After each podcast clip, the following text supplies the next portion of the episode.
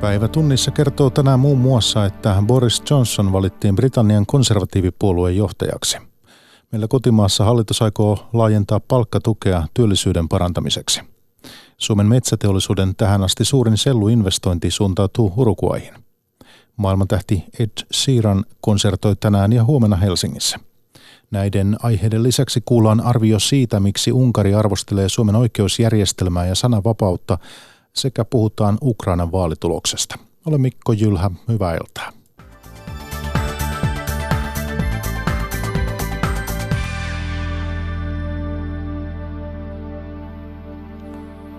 Britannian konservatiivipuolueen johtajaksi on valittu maan entinen ulkoministeri Boris Johnson. Voiton myötä hän on nousemassa myös Britannian pääministeriksi. Johnson sai puolueen jäsenten äänistä kaksi kolmasosaa ja voitti näin vastaehdokkaansa Jeremy Huntin selvin luvuin. Johnson lupaa toteuttaa Britannian EU-eron sekä yhdistää maan. Puoluejohtajan valintaa Britanniassa seurasi päivällä EU-erikoistoimittaja Susanna Turunen. Boris Johnson, jos hän nyt sitten päätyy huomenna pääministeriksi niin kuin päätyy, niin kohtaa ne samat ongelmat kuin edeltäjänsä Theresa May. Eli maa on jakautunut kolme vuotta sitten käydyn Brexit-äänestyksen tai, tai EU-äänestyksen myötä. Ja yhtä lailla hänen oma puolueensa on hyvin jakautunut ja sirpaleinen. Ja nyt näiden ensimmäisten onnittelijoiden joukossa oli EUn Brexit-pääneuvottelija Michel Barnier. Lähti tervehdyksen, että tervetuloa juu, olemme valmiit neuvottelemaan, mutta tätä erosopimusta ei avata neuvotteluille, mutta me voidaan puhua sitten niin kuin jatkosta, mikä on EUn ja Britannian tuleva kauppasuhde ja siinä kohtaa sitten ottaa huomioon näitä Britannian erityistoiveita. Johnson lähtökohtaisesti aloittaa pääministeriytensä huomenna erittäin huonoista ja heikoista lähtökohdista. Parlamentti on riitainen, puolue on riitainen, maa on riitainen ja, ja se mitä hän nyt lupaa, että hän toteuttaa Brexitin on juuri se, mikä on riitauttanut kaikki osapuolet, eli tulos ja ulos. Ja, ja, ja tota, tällä hetkellä näyttää siltä, että Johnsonilla ei ole sen suurempia mahdollisuuksia saada tätä tulosta läpi kuin oli edeltäjällä meilläkään. Poliittinen ympäristö on siis hyvin vaikea. Mitkä ovat Johnsonin seuraavat askeleet? Se on hyvä tietää toivottavasti lähipäivinä. Siis hänenhän täytyy jonkunlainen linjaus tehdä, kuinka hän aikoo suoriutu tästä, näistä lupauksistaan ja todellakin niin kuin viimeinen päivä lokakuuta saattaa Britannian ulos unionista. Muutoksia sopimukseen ei tule, joka tarkoittaa sitä, että kasvavassa määrin uskotaan siihen, että tapahtuu tämä niin sanottu kova Brexit, eli Britannia lähtee ilman sopimusta. Toinen merkittävä asia, mitä nyt jo tänä iltana varmasti hän aloittaa, on aloittanut tietysti jo aikaisemminkin neuvottelut tulevien ministeriensä kanssa, minkälainen hänen kabinetistaan tulee. Osa ministereistä on jo eronnut, lisää odotetaan tämän päivän aikana ja nämä erot johtuu nimenomaan siitä, että, että main ministereistä osa on täysin eri mieltä Johnsonin kanssa tästä, tästä kovasta Brexitistä tai sopimuksettomasta erosta. Tässä kun kuuntelin kollegoja BBCiltä ja Sky Newsiltä, niin, niin osa arvioi, että Boris Johnson saattaisi panna kasaan niin sanotun war cabinetin, eli tämmöisen sotaministeristön, jo, jos, johon tulisi sitten mukaan näitä todella kovan linjan Brexit kansanedustajia. Rhys Mogon esimerkiksi yksi nimi, jota täällä on pyöritelty. Huomenna kaiken todennäköisyyden mukaan hän käy kuningattaren luona ja, ja saa tehtäväkseen muodostaa hallituksen ja siitä se alkaa. Ja ihan ensi töikseen hänen täytyy ottaa yhteys Euroopan unioniin ja, ja, ja aloittaa neuvottelut. Noin EU-erikoistoimittaja Susanna Turunen. Meillä kotimaassa hallitus pyrkii nostamaan työllisyysastetta muun muassa parantamalla työllisyyspalveluita ja laajentamalla palkkatukea – Työministeri Timo Harakan mukaan esimerkiksi osatyökykyisiä voitaisiin työllistää selvästi nykyistä enemmän. Tavoitteena on nostaa työllisyysaste 75 prosenttiin hallituskauden loppuun mennessä. Tavoitteen saavuttaminen jää kuitenkin pitkälti kolmikantaisen työryhmän linjausten varaan. Antti Koistinen jatkaa. Hallitus tavoittelee 60 000 uutta työllistä hallituskauden loppuun mennessä. Rasti on vaikea, sillä talouskasvun hiipuminen alkaa jo näkyä – Tuoreen tilaston mukaan työllisyyden kasvu pysähtyi kesäkuussa. Nyt työpaikkoja pitäisi vieläpä saada ihmisille, joille nousukaudellakaan ei tahtonut löytyä hommia. Työministeri SDPn Timo Harakka. Meillä on paljon ihmisryhmiä, jotka voisivat tulla työmarkkinoille, ennen kaikkea osatyökykyiset, jotka esimerkiksi jonkun vamman tai muun takia eivät nyt ole töissä. On aika hurja ajatus se, että, että tämä 60 000 tavoite täyttyisi jo yksinomaan sillä, että sama määrä ihmisiä on ilmoittanut olemassa työhaluisia mutta, ja myöskin omasta mielestään työkykyisiä, mutta ei ole sitten jostain syystä päässyt töihin. Osatyökykyisten ohella töihin pitäisi saada nuoret, maahanmuuttajat ja ikäihmiset – Hallitus lupaa työvoimatoimistoihin lisää väkeä ja yksilökohtaisempia palveluita. Luvassa on myös työkykyohjelma ja palkkatuen laajennus. Tosin tähän mennessä yritykset eivät ole halunneet käyttää palkkatukea, vaikka sitä on ollut tarjolla. Se on totta, että, että tämä on ollut yrityksille aivan liian monimutkainen järjestelmä ja lähdemme sitä perkaamaan ja sen ehtoja parantamaan ja muun muassa esimerkiksi maksatusaikoja lyhentämään useista viikoista kohti yhtä viikkoa. Pitkä litania toimia, mutta käytännössä työllisyystavoitteesta leijonan osa jää kolmikantaisen työryhmän harteille. Työ- ja elinkeinoministeriön johtamaan ryhmään kutsutaan mukaan työmarkkinaosapuolet ensi viikolla. Työministeri Timo Harakka. Ensimmäisiä ehdotuksia ideoita, luonnoksia otetaan vastaan jo ennen budjettiriihtä, mutta varmaankin ensi keväänä ollaan vähän viisaampia siitä, että mitä vähän pidemmälle kehiteltyjä ideoita. Tiukkaa voi tehdä, työntekijöiden ja työnantajien näkemykset työllistämisen keinoista, kun ovat kaukana toisistaan. Metsäyhtiö UPM tekee suuren sellutehdasinvestoinnin Uruguaihin. UPM rakentaa 2,4 miljardia euroa maksavan sellutehtaan Paso de los Torosin kaupungin lähelle Uruguain keskiosin. Kyseessä on Suomen metsäteollisuuden kaikkien aikojen suurin selluinvestointi. Tehtaan lisäksi UPM investoi runsaat 300 miljoonaa euroa Montevideon satamaan. UPMllä on jo ennestään yksi sellutehdas Fray Bentosissa Urkuaissa. Uudella tehtaalla tulee olemaan yhtiölle suuri merkitys, sanoo UPMn toimitusjohtaja Jussi Pesonen. Sillä on iso merkitys. Meidän selluliiketoiminta kasvaa 60 prosenttia. Se tarkoittaa UPMn tuloskehitykseen merkittävää lisää No kuinka paljon kannattavampaa sellun valmistus on Uruguayssa, jos verrataan tänne Suomeen? Kyllä se on kannattavampaa. Me ei tietysti niitä, niitä yksittäisiä lukuja ö, ö, kerrota, mutta kyllä Uruguay tulee olemaan tehokas tietysti tässä tapauksessa, jos skaalakin kertoo sen, että yksilinjainen sellutehdas on 2,1 miljoonaa tonnia, se on noin kaksi ja puoli kertaa suurempi kuin meidän suomalaiset sellutehtaat, että kyllä siitä tulee ö, kilpailukykyinen tehdas. Meillä kotona osakeyhtiön perustaminen helpottui tämän kuun alussa, kun perustamiseen ei vaadita enää lainkaan osakepääomaa. Aiemmin osakepääomaa piti olla vähintään 2500 euroa. Verohallinnon harmaan talouden selvitysyksikkö epäilee muutoksen helpottavan bulvaan ja peiteyhtiöiden perustamista. Hannele Muilo. Patentti- ja rekisterihallituksessa nähtiin keskellä kesää uusien yrittäjien ryntäys. Heinäkuun alussa perustettiin 11 päivän aikana yli tuhat uutta yhtiötä. Heinäkuun alusta alkaen osakeyhtiön perustamiseen ei enää vaadittu osakepääomaa. Siihen asti yhtiön piti satsata vähintään 2500 euroa. Moni oli pantanut firman perustamista heinäkuun puolelle. Suomen yrittäjien asiantuntija Atte Rytkönen. Varmasti tällä on eniten merkitystä sen kaltaisille yrittäjille, joilla se yritystoiminta liittyy ennen kaikkea sellaisen niin kuin oman palvelutoiminnan myymiseen, sanotaan nyt konsulttitoimintaan tai, tai muuhun siihen, missä sitä yrittäjän omaa työpanosta myydään kaikkein eniten, missä ei vaadita välttämättä suuria kiinteitä mm, kustannuksia vaativia investointeja. Muutoksella haluttiin madaltaa kynnystä osakeyhtiön perustamiseen. Verohallinnossa muutosta vastustettiin. Verohallinnon harmaan talouden selvitysyksikön johtaja Janne Marttinen. Tämmöinen pulvaanien välikäsien käyttäminen on, on varsin yleinen tekotapa harmaan talouden teoissa. Ja sit, siksi tämä huoli nyt kohdistuukin sitten siihen, että helpottuuko sitten näiden PT-yhtiöiden käytön perustaminen tämän lakimuutoksen myötä, kun osakepääomaa ei enää tarvita. Harmaan talouden yksikkö teki kesäkuussa kyselyn viranomaisille. 600 vastaajasta kaksi kolmasosaa oli havainnut bulvaanien ja välikäsien käyttämistä kolme viime vuoden aikana.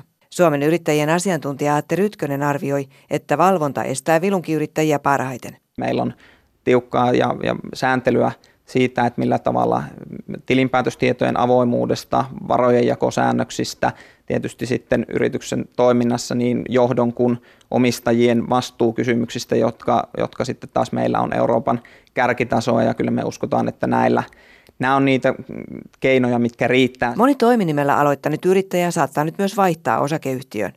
Osakeyhtiössä vastuut rajautuvat yhtiöön, kun taas toiminimiyrittäjälle vastuut ovat henkilökohtaisia.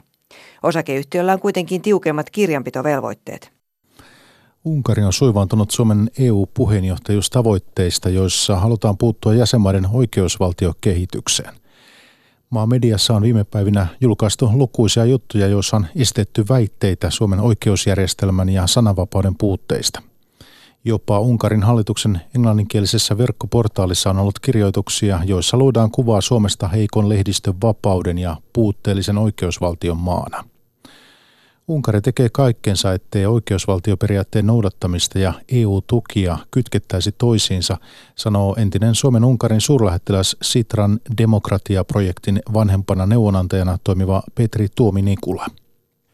Kyseessä on Unkarin hallituksen pyrkimys kääntää huomio äh, tästä heitä koskevasta ongelmasta ulkopuolelle. Tämä on aivan klassinen, äh, klassinen tapa, jossa, jossa syytöksen kohteeksi joutunut ja, ja, ja omista ongelmistaan tietoinen kääntää huomioon toisaalle. Unkarin Suomen suurlähettiläs kommentoi eilen, että tässä hallituksen verkkoportaalissa julkaistussa jutussa oli kyse yhdestä blogikirjoituksesta, ei maan virallisesta kannasta.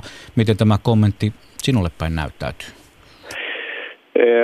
Mä luin aikaisemmin tästä Suomen Unkarin suurlähetystön sivuilta, että tämä kommentti, tämä ensimmäinen, ensimmäinen kommentti, joka tuli, ei olisi ollut Unkarin hallituksen kommentti. Nyt tämä, tämä englanninkielinen kirjoitus oli pantu hallituksen tiedottajan nimiin, joten kyllähän tämä selvästi hallituksen näkemys asiasta on. Petri Tuominikula sanoi tuossa, että tämä on klassinen tapaus. Itse tiedostetaan ongelma, yritetään käy, kääntää huomio pois siitä. Mikä se perimmäinen ongelma tässä taustalla oikein on? No tässä on taustalla se, että Unkaris tekee kaikkeensa pitääkseen huolen siitä, että tätä oikeusvaltioperiaatteen noudattamista ja näitä EU-tukia ei kytkettäisi toisiinsa. Unkarihan, Unkarin bruttokansantuotteessa tällä hetkellä noin 4 prosenttia tulee EU-tukien kautta, joten se on maan, maan talouden kannalta aivan, aivan keskeinen tekijä.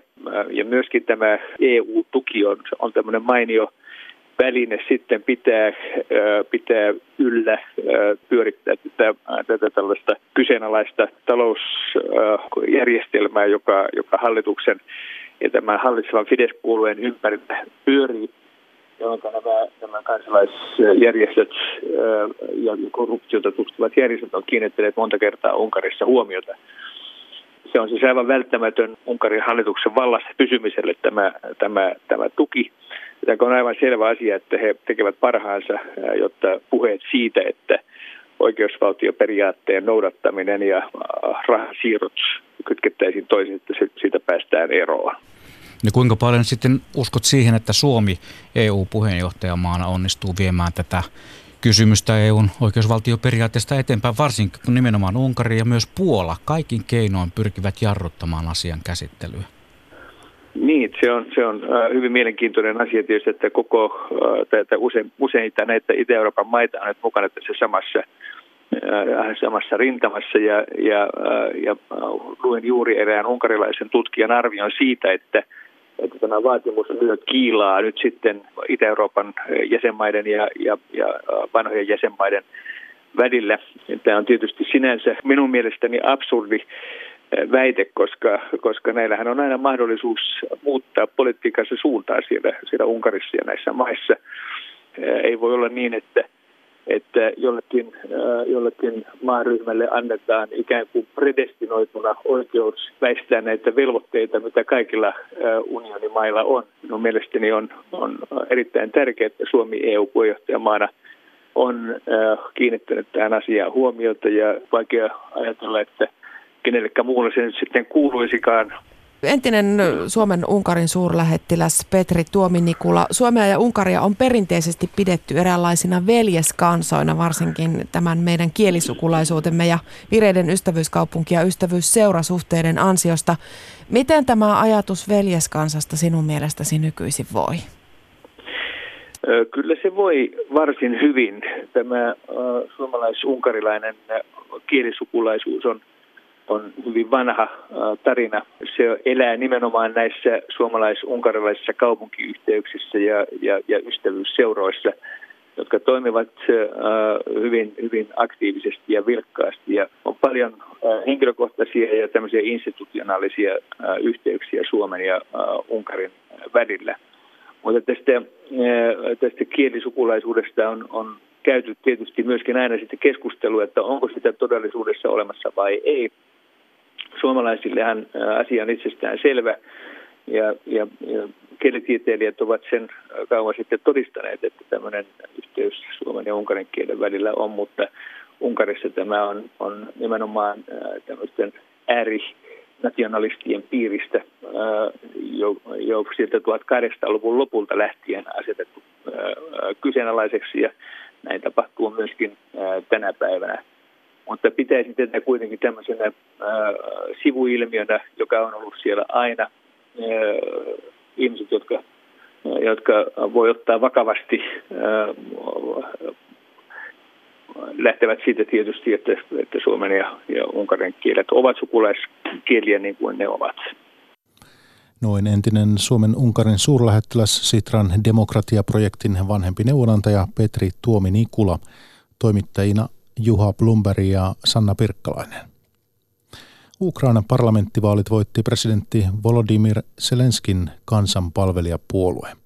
Ennenaikaiset vaalit käytiin sunnuntaina, sillä keväällä valittu uusi presidentti Zelenski hajotti parlamentin heti virkavalansa vannomisen jälkeen. Kansanpalvelijapuolue on saamassa parlamenttiin niin suuren enemmistön, että se voi päättää hallituksen kokoonpanon ja hallita parlamenttia. Vaalituloksen merkityksestä Ukrainalle jatkaa ulkomaan toimittaja Heikki Heiskanen. Tietenkin se merkitsee sitä, että nyt presidentti Zelenskillä on tosiaan hyvin vahva mandaatti kansalta viedä läpi politiikkaansa.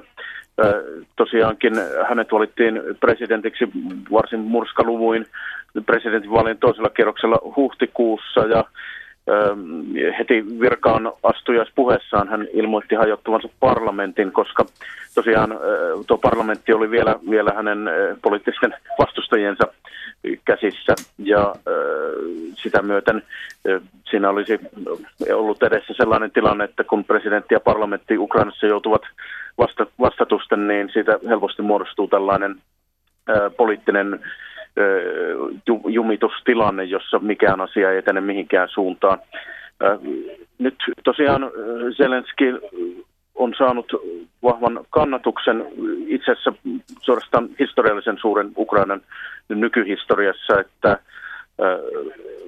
yksi puolue ei ole ollut ihan näin vahvassa asemassa missään vaiheessa. Nyt sitten katsotaan, että mitä Zelenski oikeasti pystyy tekemään. Hän tulee politiikan ulkopuolelta, on tunnettu aikaisemmin tällaisena televisiokoomikkona ja esitti presidenttiä suositussa komediasarjassa. Hmm. No kun näin on, että jos vallan saa, niin sitten on, on mahdollisuus tehdä muutoksia kenties, niin mitä tiedetään siitä, että minkälaista politiikkaa Ukrainassa aletaan harjoittaa tämän jälkeen? Se on tietenkin vähän suuri kysymys, koska tämä on tosiaankin täysin uusi puolue, täysin uusi presidentti ja Ukrainassa, Ukrainassa tämä politiikka on hyvin tämmöistä muuttuvaista ja vaihtelevasta ja liittosuhteet vaihtelevat ja puolueilla ei ole mitään vankkaa, vankkaa aatteellista pohjaa ja ne ovat hyvin nopeasti rakennettuja ja nopeasti myös saattavat hajota. Ja tosiaan noin poliittisesti Zelenski varmasti talouspolitiikassa ajaa tämmöistä liberaalia linjaa ja, ja pyrkii jonkinlaiseen suhteisiin kansainvälisen valuuttarahaston IMFn kanssa, josta Ukraina tietysti talousvaikeuksien takia on aika riippuvainen, että ne saadaan lainoitusta IMFltä. Ja varmastikin Zelenski jatkaa tällaista länsisuuntautunutta, EU-suuntautunutta ja NATO suuntautunutta politiikkaa. Ukrainassa sille on kuitenkin aika vahva kannatus ja oikeastaan niin kuin parlamentissa vain tämä venäläismielinen oppositiopuolue mm, ajaa, ajaa toisenlaista politiikkaa ja muut eivät sen kanssa halua tehdä yhteistyötä. Presidentti Zelenski on luvannut kitkeä korruptiota. Mitä tiedetään hänen keinoistaan tai mahdollisuuksistaan tässä asiassa? Ei ihan helppo tehtävä. Ei tosiaankaan. Se on tietysti vaikea rakenteellinen asia. Ja nythän Zelenskin puolueen ensimmäisenä lupauksena olisi poistaa kansanedustajilta tällainen syytesuoja, mikä mahdollistaisi ja, ja helpottaa kansanedustajien erottamista parlamentista, jos tällaisia rikosasioita tulee. Se on tietysti tällainen suosittu ja populistinenkin lupaus. Nähtäväksi jää, sillä kaikki puolueethan tietysti ilmoittavat vastustavansa korruptiota ja pyrkivänsä vähentämään näiden oligarkkien eli vaikutusvaltaisten suurliikemiesten vaikutusvaltaa politiikassa. Zelenskin taustallahan on usein nähty tällainen pahamainen oligarkki Ihor Kolomoiski, jolla jonka kanavalla Zelenskin televisiosarja aikoinaan esitettiin, mutta nyt vähän vaikuttaa siltä, että Zelenski selvästi on ottanut etäisyyttä Kolomoiskiin ja jos hän, yrittää näyttäytyä riippumattomana hänestä. Jos hän ottaa ikään kuin etäisyyttä ehkä aika, aikaisempiin niin kuin sidoksiinsa, niin, niin hänen vanavedessään nyt sieltä edustajia, nuoria edustajia nousi showbisneksestä, josta hän itsekin tuli. Miksi Ukrainassa viihdetähdet nousevat politiikkaan? Se tietysti kumpuaa siitä ensinnäkin, että luottamus vanhoihin poliitikkoihin, vanhoihin poliittisiin instituutioihin, näihin Neuvostoliiton jälkeen muodostuneisiin, on kerta kaikkiaan suorastaan romahtanut. Kansalaiset haluavat muutosta ja mitä tahansa muutosta suorastaan että kyllähän näissä vaaleissa, pikemminkin presidentinvaaleissa pitkälti äänestettiin edellistä istuvaa presidenttiä Petro Poroshenkoa vastaan ennen kaikkea ehkä. Ja nyt sitten tämä Zelenskin puolue sai, sai sitten sitä myöten myös niin kuin vahvan kannatuksen. Nythän sinne nousee myös tämä aivan uusi Holos-puolue, jota johtaa puolestaan erittäin suosittu ja tunnettu rocktähti ja aktivisti äh, Sietoslav Vakartsuk, että Ukrainalaiset ovat valmiit ottamaan tällaisen hypyn tuntemattomaankin, jos vain tulee, tulee jotain muutosta, koska talousvaikeudet, korruptio ja tietysti tuo Itä-Ukrainassa jatkuva, jatkuva konfliktitilanne niin ovat turhauttaneet ihmisiä. Kertoi Ukrainassa vierailut toimittaja Heikki Heiskanen, jolle soitteli aamulla Seija Vaherkumpu.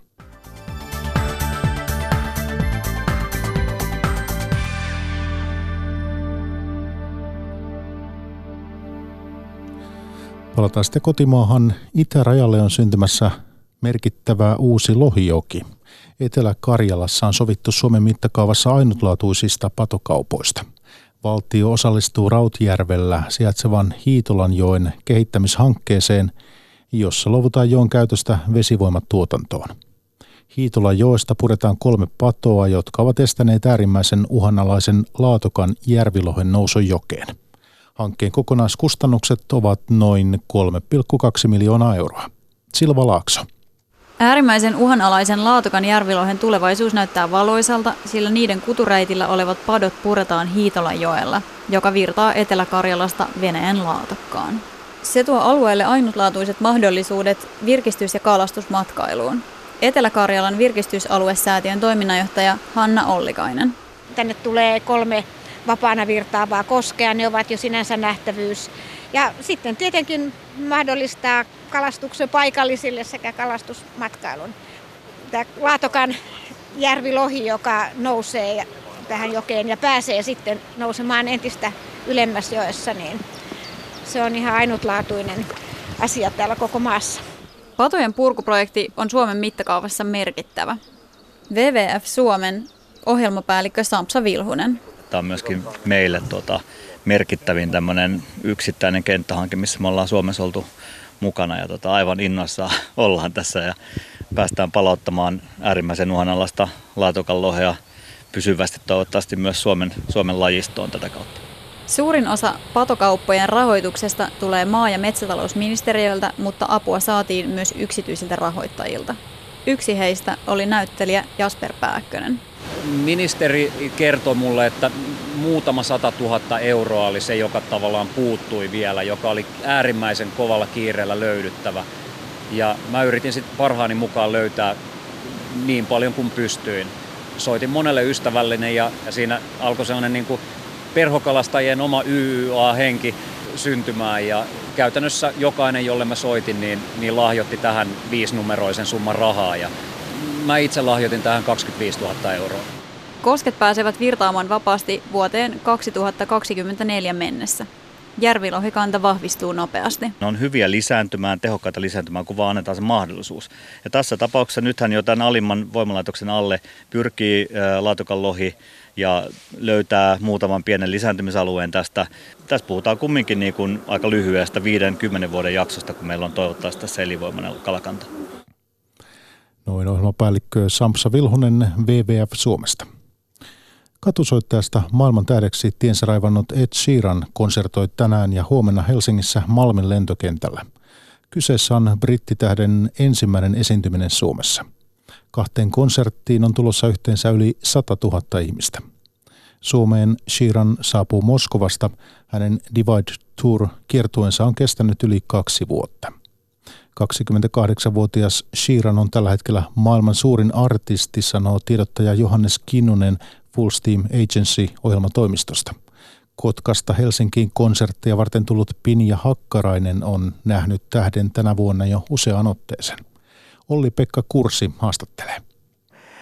Pinja, kerro nyt ihmeessä, että miksi Ed Sheeran on niin upea artisti, että sä olet paitsi menossa katsomaan sen konsertin tänä iltana ja huomenna, niin olet jo aikaisemmin tämän kesäaikana nähnyt hänen keikkaansa Lissabonissa, Prahassa ja Riikassa. Ja näiden Suomen keikkojen jälkeen on vielä pari lisää ilmeisesti ulkomailla tulossa. Et mikä tekee tästä artistista niin fantastisen? No ensinnäkin se, että se on vaan mies ja kitara. Ja se on ihan järjettömän taitava ja hyvä. Ja sitten, että Ed osaa olla semmoinen oma itsensä. Se ei yritä esittää mitään, mitä se ei ole. Ja ei ole semmoinen fancy sopamies, huppari, farkut, kitara. Yksinkertainen. Tämmöinen naapuripoikamaisuus tai miesmäisyys sitten puhuttelee ilmeisesti. Ilmeisesti, jos tämän luokan tähti on jo. Ja monia muita toki. Niin. Johannes, mitä konserttijärjestäjänä, miten analysoisit hänen suosiotaan, kun kerran on tämmöinen Suomen ennätys konserttitapahtuma käynnistymässä tänään? No tokihan me tuodaan hirveästi muitakin artisteja Suomeen mm-hmm. ja seurataan musiikkimaailmaa tosi tarkasti, mitä tapahtuu ja muuta. Ja me ollaan oltu Sheeranin perässä vuosia, vuosia, vuosia ja nyt viimeinkin, viimeinkin napsati kohdalle. Me tiedettiin, että tämä tulee menee tosi hyvin, mutta ei me ihan tämmöistä suosioa osattu odottaa, että kaksi päivää täyttyisi. Mm. Kyllä me yhtä konserttia lähdettiin järjestämään alun perin sinne mutta totta kai äh, ollaan seurattu, miten artisti soi, miten se näkyy Suomen mediassa, miten sen someen reagoidaan Suomessa ja niitä päin. Että kyllä me tutkitaan monia eri mittareita sillä ja tota, tällä kertaa meidän arvio meni ihan oikeaan, että, että Ed Sheeran on maailman suurin artisti tällä hetkellä. Mikä, mikä hänestä sinun mielestä tekee suurimman artistin? Vai onko siinä vain oltu oikeassa paikassa oikea aikaa? Kyllä tämä, niin kuin, jostain osaisi ennustaa, niin eiköhän silloin meillä olisi aika monta Ed Sheerania maailmalla tällä hetkellä menossa. Että mm. Kyse on poikkeuskyvystä, poikkeuslahjakkuudesta. Totta kai myös tarina on niin upea siinä, että, että, että tota, ilman hienoa storia ei koskaan voisi tulla tämmöistä vastaavaa ilmiötä. Mikä siinä tarinassa erityisesti Pinja on sua puhutellut? Mä en oikein, ehkä se koko kokonaisuus, että se on siellä kaduilla soitellut ja nukkunut toisten sohvilla ja jotenkin semmoinen tosi yksinkertainen ja ehkä vähän tavallaan köyhän miehen elämäntyyli. Tavallaan ryysyistä rikkauksiin. Niin, Nythän on kyllä, yksi maailman kyllä. rikkaimmista muusikoista. Kyllä. Muuttaako se suhtautumista artistiin, että tietysti ei. ajatus romanttisesta köyhästä muusikosta muuttuu miljonääriksi? Ei, ei ainakaan omalla kohdallaan yhtään Joo. muuttanut. Aivan. Johannes sanoit, että olette vuosia olleet tämän keikan perässä, halunneet Sheeranin Suomeen, mutta nyt se onnistui. Mutta minkälainen projekti tämä nyt sitten on oikein ollut järjestää kaksi peräkkäisinä päivinä olevaa konserttia Malmin lentokentälle, jossa aikaisemmin ei tällaista tapahtumaa ole koskaan ollutkaan? No on täysin poikkeuksellista Suomessa muutenkin, että saadaan tämän hetken kuumin nimi Suomeen, mutta myös se, että Malmin lentokenttä on nyt ensimmäistä kertaa suurkonserttikäytössä. Sitä ei koskaan aikaisemmin testattu, miten se toimii, miten se yleisö pääsee sinne oikeasti sinne alueelle, missä ne haluaa viettää aikaa siellä, missä ne haluaa päivän meneekö ne syömään vai juomaan vai istumaan vai mm. tuleeko ne viime hetkellä ja miten kaikki alueen infra toimii ja muuta. Että tämä on kyllä niin kuin mullekin, mäkin olen tosi pitkään tehnyt konserttien järjestämistyötä ja kyllä tämä on niin kuin semmoinen, ainakin tämänhetkinen mun elämän selkeä niin ura huippuhetki, mitä on tapahtumassa, että vaikka ei paljon nukkunut viime öinä ja on pitkä, pitkiä päiviä tehty, niin tämä on tavallaan myös samalla tosi upeaa päästä kokemaan tämmöistä aivan poikkeuksellista. Ed Sheeranin tapauksessa kyse on tosiaankin artistista ja kitarasta. Ei ole bändiä eikä ilmeisesti muuta sellaista lavalla. Pinja, toisaalta sinä voit vähän paljastaa, että mitä siellä keika-aikana nähdään, kun niitä ei kolme tänä kesänä nähnyt. Onko tosiaan näin, että kaveri on yksi ja kitaraa ja soittaa kaikki instrumentit ja luupaa niitä biittejä ja sävelmiä ja muuta sitten keikaa? Ja... Joo, kyllä, että ei, ei mitään ekstraa. Okei. Okay. No. Mikä siinä ke- keikassa sitten oikein niin kuin hämmästyttää tai saa jotenkin semmoiset Ehkä se, miten se tekee ne biisit siinä itse keikan aikana. Eli rakentaa just sen ö, loopin avulla ja mm. muuten. Se on jotenkin, en, en tiedä niin kuin muuta artistia, joka lähtisi rakentamaan niitä joka keikalla omanlaisen version niistä biiseistä. Sanoi Pinja Hakkarainen. Lisäksi haastateltavana oli tiedottaja Johannes Kinnunen Full Steam Agency ohjelmatoimistosta.